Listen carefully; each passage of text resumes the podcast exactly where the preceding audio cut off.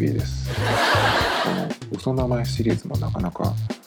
ネタが尽きてきてもういいかなっていう感じなんですけど。今あの週に12回体を強くしようと思ってランニングに行ってまして。でそろそろね寒くなってきたのであのいつもは休みの日の夕方とかね、まあ、平日でも夜行くんですけどちょっともう寒くなってきたので、まあ、ウェアをね冬用のものをあの買ったりとかしてるんですけどそれよりも、まあ、休みの日に走るんだったら朝行ったらいいんじゃないかと思ってそんな単純なことにようやく気がつきまして。で、まあ、朝ねちょっとやってみたんですけどそうしたらまあまだでも11月だからそんなにね寒くないっていうのもあるので今やってもそんなにちょっと、まあ、参考にはならないかもしれないんですがまあでもそれでも今の時期の夕方から夜にかけていくよりかは全然ねあったかくてあこれもしかしたら冬もね朝ランにすれば結構その寒さ対策になるのかなと思って。そうするとねウェアももうそんなにその厚手のものとかねそういう、えー、あったか素材のものとかを増やさなくてもいいのかなっていう感じがしてきまして。でもどうせねでも結局はまあバリエーションが欲しくていつも増やしちゃうんですけど秋冬はねあんまり色がなくてどうしても黒ベースのものが多いのでなんかそんなにあのバリエーションを増やすって言ってもあんまり変わんないんですよね正直。シューズは結構今4足とかで全部色が違うんですけど。ウェアはなかなかね今見に行っても、まあ、黒か濃いめのブルーとかあとはライトグレーっていう感じですね。あんまりでもライトグレーはいい感じじゃなかったのでそれだったらま黒にしてなんかこう重ね着で色を使っていくとかねそのぐらいの方がいいのかなっていう感じなんですけどまあ買い替えるっていうかその増やそうと思うと最低でも5万はいきますね。やっぱりこの間ちょっとうろうろしながら計算してたりしたんですけど、まあ、できればねナイキの原宿に行って爆買いしたいなと思うんですけど、そこに行ったら絶対やばいですね。本当に都内に住んでなくてよかったなっていう感じですけど。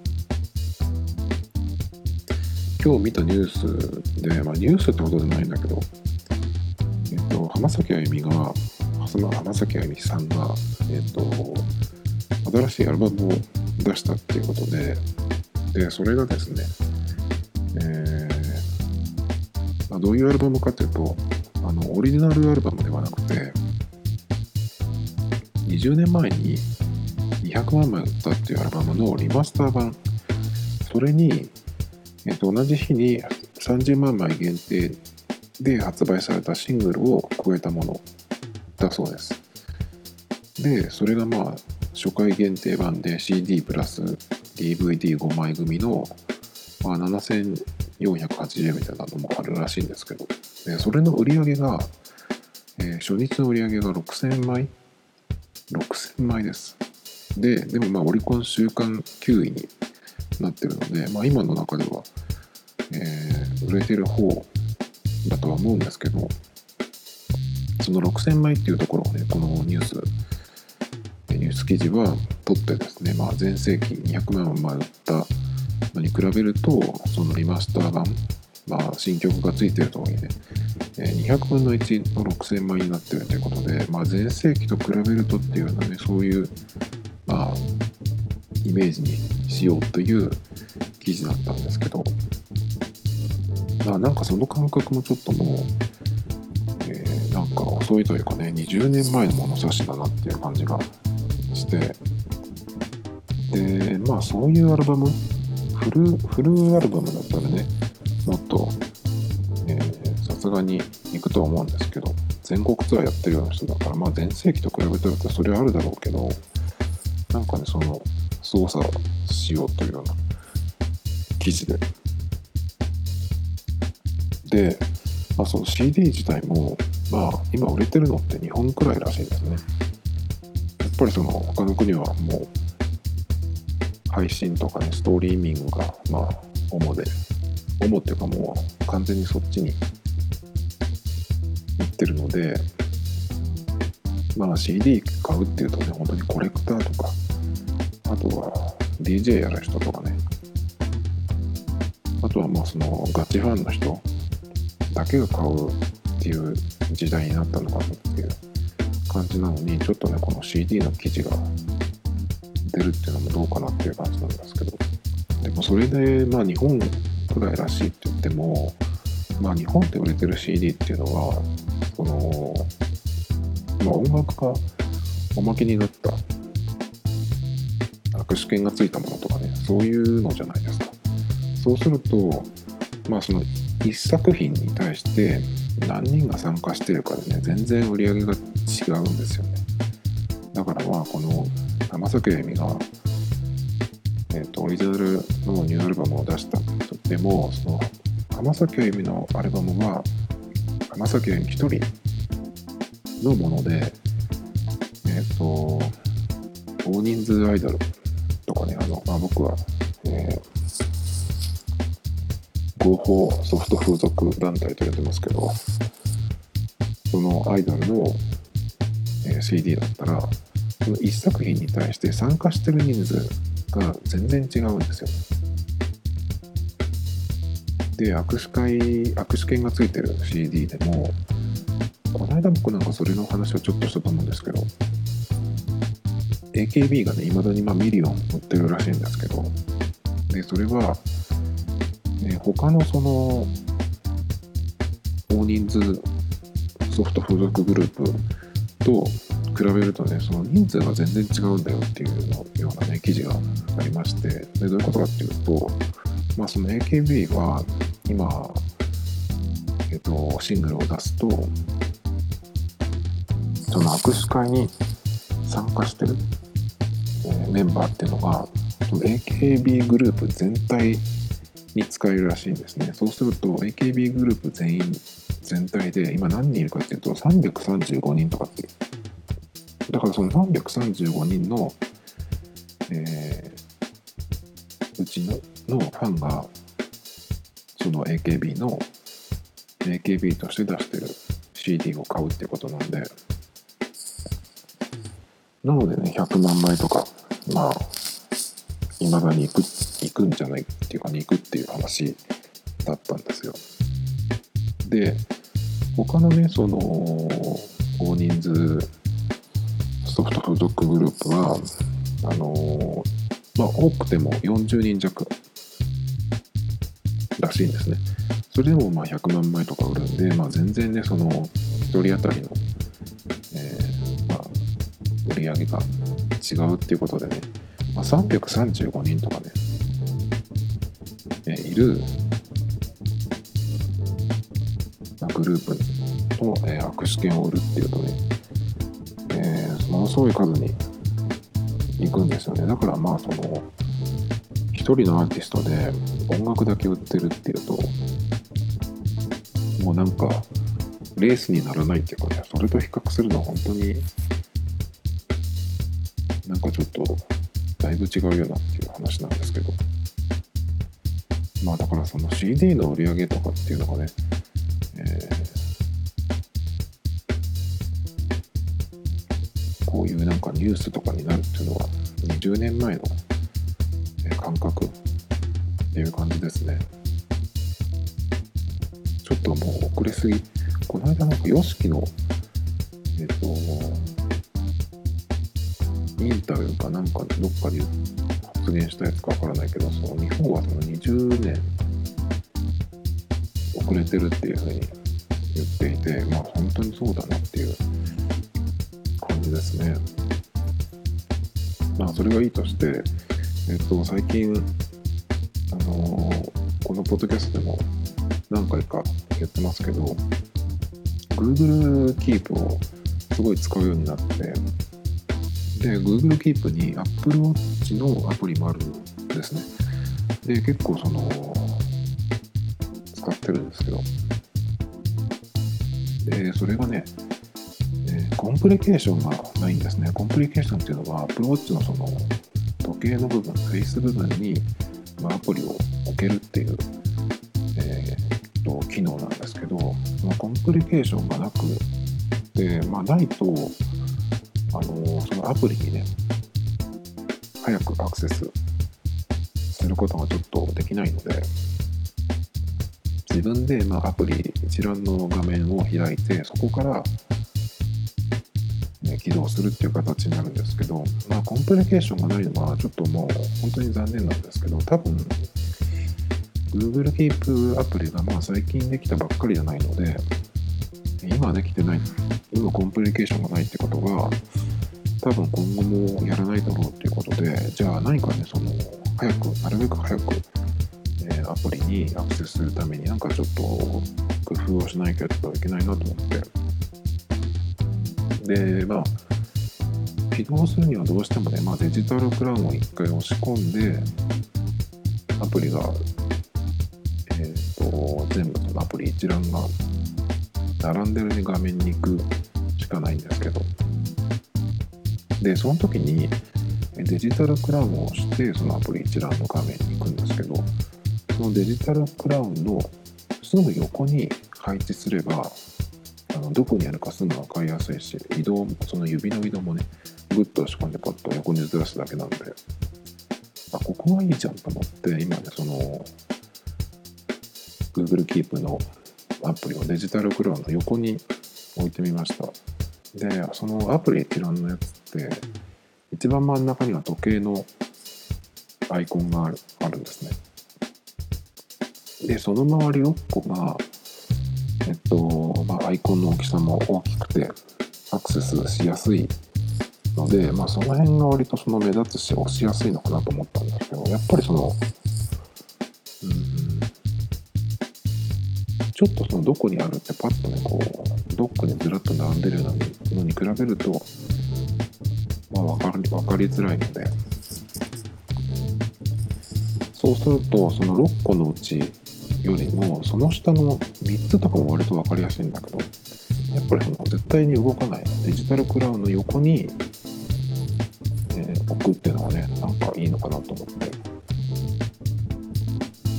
なのでまあ最初に起動するときはデジタルクラウンをグッとしてすぐ横の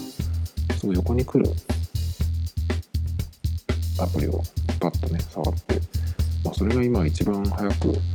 起動させられる方法かなと思って、まあ、あとはね一回起動しちゃえばあの履歴から起動できるのでまあそっちの方が今度は早くなるんですけどね。まああと、えー、Apple Watch で Google Keep っていうと今ちょっとやってることが試してることがあってそれはあのロケーションリマインダーがこの Google Keep でも使えるんですねでそれ自体は iPhone のリマインダーアプリでもできるんですけど Google Keep のは何が違うのかっていうと Google Keep の場合は、えー、とメモにそのリマインダーを設定することができるんです。ねでそのメモは普通にこうテキストだけっていうのもあるしあとリスト形式のもあるんですね。なので、まあ、買い物とかで使いたいんだったらリストでパートにその買いたいものえ書いといてでまあスーパーでも何でもいいんですけどそこのお店に行った時にその通知が来てそのメモにアクセスできるっていうふうにできるんですよこれがすごく便利ででで今その普通のテキストのメモとそのリスト形式のメモとって言ったんですけどもう一個画像も入れられるんですね。で、画像がすごくはっきり見やすくて、横画像でも縦画像でも、あの、ちゃんとその、全体が表示されるので、結構見やすいんですよ。で、その画像を入れたメモと、ロケーションリマインダーとくっつけて何かできないかなと思ってて、っていうのは、えリマインダー、まロケーションリマインダーがどっかに行った時に発動してパッとこう Apple Watch を見るとその画像が表示されるわけなんですけど。そその時になんかどっかに行った時にこの画像が表示されるとかっていうのってなんかどういう時に一番使えるのかなと思って。文字だけのメモよりもその画像がパッと表示されるっていうのはなんか使い道があるんじゃないかなと思って今はちょっと考えてるんですけど今のところにそのベストな使い方なんか面白い使い方がありそうなんですけどちょっとね思いつかないのでいろんなところに、えー、行ってやってみようかなと思います。あとはその普段行かないところ例えばまあ僕なんかだったらまあ普段静岡に住んでるので東京駅に着いた時にこのリマインダーが発動してその画像も何かつけとくとかそういうふうに仕込んでおくっていうのも面白いかなと思うんですけどね。何かちょっと使い道がありそうな気がするので。ロケーションリマインダープラス画像メモっていうやつですね。ちょっとか面白いことができそうだなっていう感じでやり始めました。まあ、あとは今今日月曜日なので先週も言ったんですがウィニングイレブンアプリねやり始めましてちょうどその月曜日が、えー、いい選手のガチャが来るっていうね、えー、まあ知ってる人だと FP っていうのは一発でわかると思うんですけど今週1週間は結構監督をいっぱい取りまして結構面白かったのがマウリツィ・サッリっていうユベントスの監督なんですけどこれがえっ、ー、とですね4312っていうフォーメーションですね。4バックの前にえっ、ー、とセンターに真ん中ちょうど中盤の真ん中ですね。そこにまあセントラルミッドフィルダーが3人並んで、その前に、えー、OMF がいて、その前に2トップっていう形なんですけど、これはね、えーと、デフォルトでは中盤は 3CMF なんですけど、これアンカーをトリプルにしたらもっとも守備が硬くなりそうだなと思うんですけど、まあ、CMF3 人でも、すごいなんか守備が超硬いんですよね、これ。ちょうどその4バックの間のところにその隙間を埋めるようにね3人のミッドフィルダーが入ってくるので常にその三角形が作って作れてかなりその囲んで奪えるっていう感じなんですよね。でこのフォーメーションなので攻撃はそのトップ下と2トップの3人が重要になるんですよね。なのでまあ本当に強い FP がガチャでね取れた時にこのフォーメーション使うとさらに強くなるかなっていう感じで。で4バックに関しては、まあ、結構僕は3人をセンターバックにしてサイドバックで使うのは1人にするんですね。そうするとまあガルドは1人だけになるので、まあ、3人すでにその後ろで、えー控えてる状態で開けないっていうようにしてるんですけどこのフォーメーションはその高い位置にサイドの高い位置に常にいるっていう選手がフォーメーションじゃないのでサイドバックを2人使った方がよりその攻撃に関してはね、まあ、もちろんリスクはあるんですけど攻め切ってくるっていう風にするにはいいのかなっていう感じでまだまだそのいろいろ試しがいがありますね。で監督は最近は他にデシャンとシメオネとやっと来たマラドーナの3人を取りました。あ、あとジダンも取ったか。えっ、ー、とですね、それでデシャンが前作は442で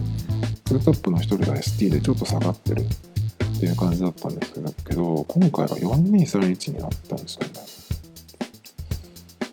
まあでもとりあえずマネジメントも高かったので取っとこうっていう感じで取りまして。でシメオネはおなじみのフラットの442ですね。でマラドーナはずっと,、えー、と欲しいなと思ってついに見つけたので取ったんですけどちょっとねまだつかみきれてないです。正直。で、マルドーナ監督は顔写真がないのがね、本当に残念なんですよ。PS4 の多分あるみたいなんですけど、アプリ版は、あの、ヒゲのね、スーツのマラドーナが本当につけてほしいですね。で、ちょっとフォーメーションが癖があって、まあ、451、4231の並びなんだけど、4231の後ろ2人が、まあ、後ろ2人前3人って感じなんだけど、後ろ2人のうち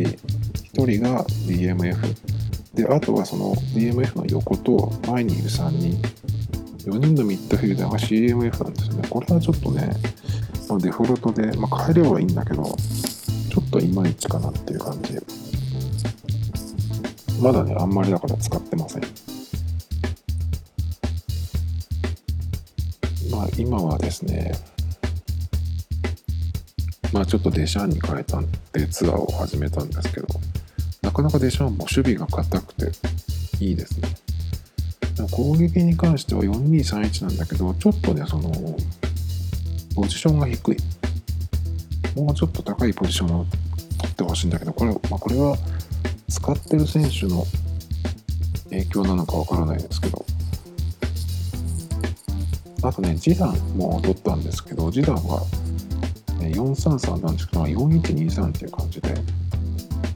れと同じ並びを、えーと、グアルディオラが持ってるんですけど、グアルディオラの場合は、え DMF の前に OMF が2人置けるんですよね。でも、チダンの場合は CMF3 人か DM1 人を置いて CMF みたいな感じ。で、カウンター戦術なんだけど、まあ、リトリートはどっちもないっていう感じなので、まあ多分、ちょっとグアルディオラと同じような並びだけど、ちょっと違うのかなっていう感じで、まだちょっと示談は使ってないですか？まあ、デシャンの、あと、ね、シメオネもまだ使ってないんですけど、その辺でちょっと来週のツアーあたりでちょっと使おうかなと思ってますけどね。で、FP は、えー、木曜日の FP はレバンドフスキとえー、チェスニっていうキーパーですね。あとは、ゾブニン。このロシアの CMF ですけど、えっと、この3人は結構、まあ、良かったのかなって。特にね、レワンドフスキが、え強いですね。前向いてシュートを出れば、まあ、結構入れてくれる感じなので。で、ボックスストライカーだと思ってたんですけど、意外にラインブレーカーだったので、どんどんね、その裏も走ってくれるって感じで、なかなかその前を向くタイプの動きをするのでなかなかちょっともういいんです。もううちの自分ちチームのエースになってくれたという感じで。それからまあゾブニンっていうロシアのミッドフィルダーなんですけどこれがかなり強くてえっとどちらかというと守備系の選手なんじゃないかと思うんですけど守備系のそのパラメーターがすごい強いんですけどでもボールコントロール系も高いんですよすごく。これがねなかなかいいです。でハードプレスなんでもうガンガンいってくれるんで、いいですね。で今日の FP は4チームクラブセレクションが来てましたね。ミランナポリ。それからリーベルプレートとフラメンゴなんですけど南米はちょっと僕今回はやめとこうかなと思って引いてないです。前、前、先週のブラジル4チームを結局引かなかったので、なんかね、あんまりその、南米系のガチャを引いて選手使った時に、なんかいまいちだったんですよね。まあだから、もし取ってれば、あの、南米系のガチャの時に結構楽にいいスカットが組めたと思うんですけど、まあ、今回はいいやと思ってそこまでしっかりやらなくてもという感じでそのヨーロッパの2チームだけやりましてミランはケシエと、えー、カラブリア右サイドバックの守備的サイドバックですね。あとセンターバックのロマニオリっていうのをましてこの3人は結構良かったですね。ケシエはね僕ケシエさんって呼んでるんですけどばあさんみたいな呼び方で。ケシエさんはねえま身長も結構あれ特特にかごつい。ごつくてスタミナがマックス。で、えー、まあ広い範囲にボックスでボックスなんで自分ちのゴール前にも来るし相手の方に攻めてる時にねペナルティーレーンにも入ってきてくれるしまあ全ての能力がかなり高いので本当にねこれは欲しいなと思ってた選手が来てくれたんで良かったですね。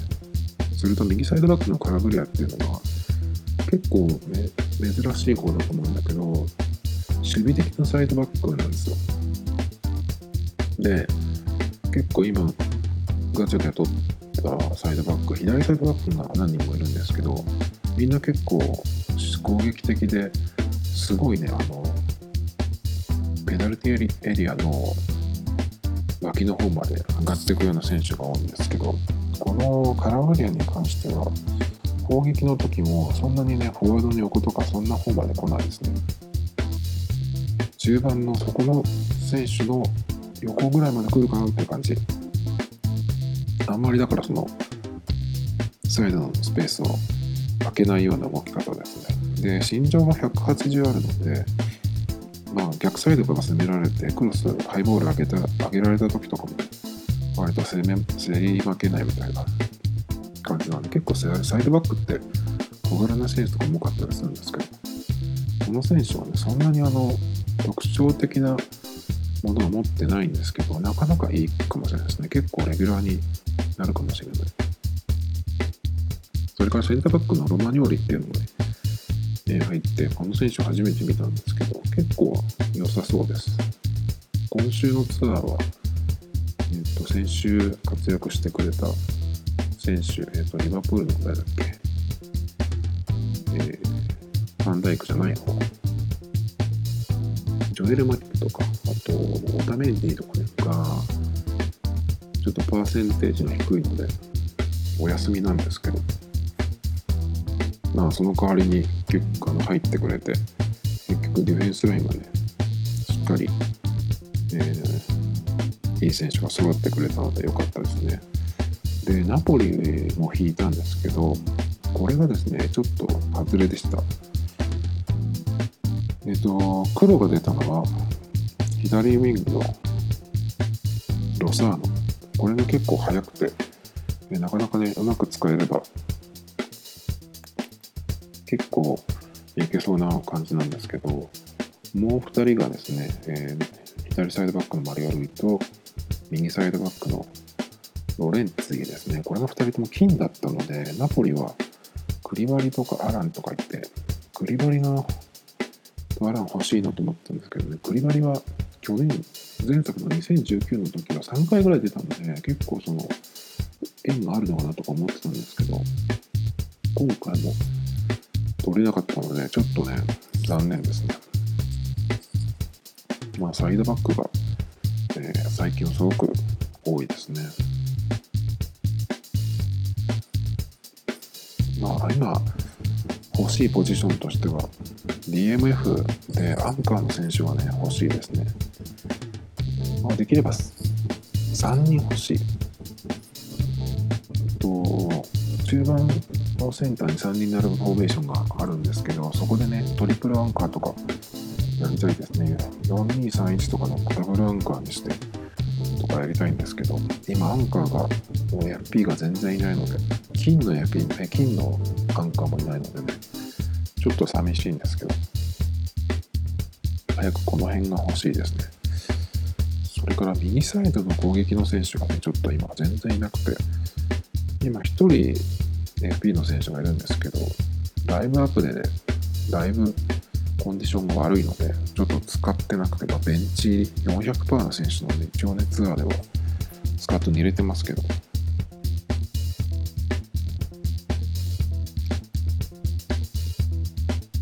南米の、まあ、ガチャ、えー、リベルとフラメンゴね、引かなかったんですけど、まあ、結局ね、ちょっとフラメンゴはね、気になる選手がいますね。ブルーノ・エイヒキっていうね、スピードがいきなり98っていうまあ、もしかしたら速いだけの選手かもしれないですが、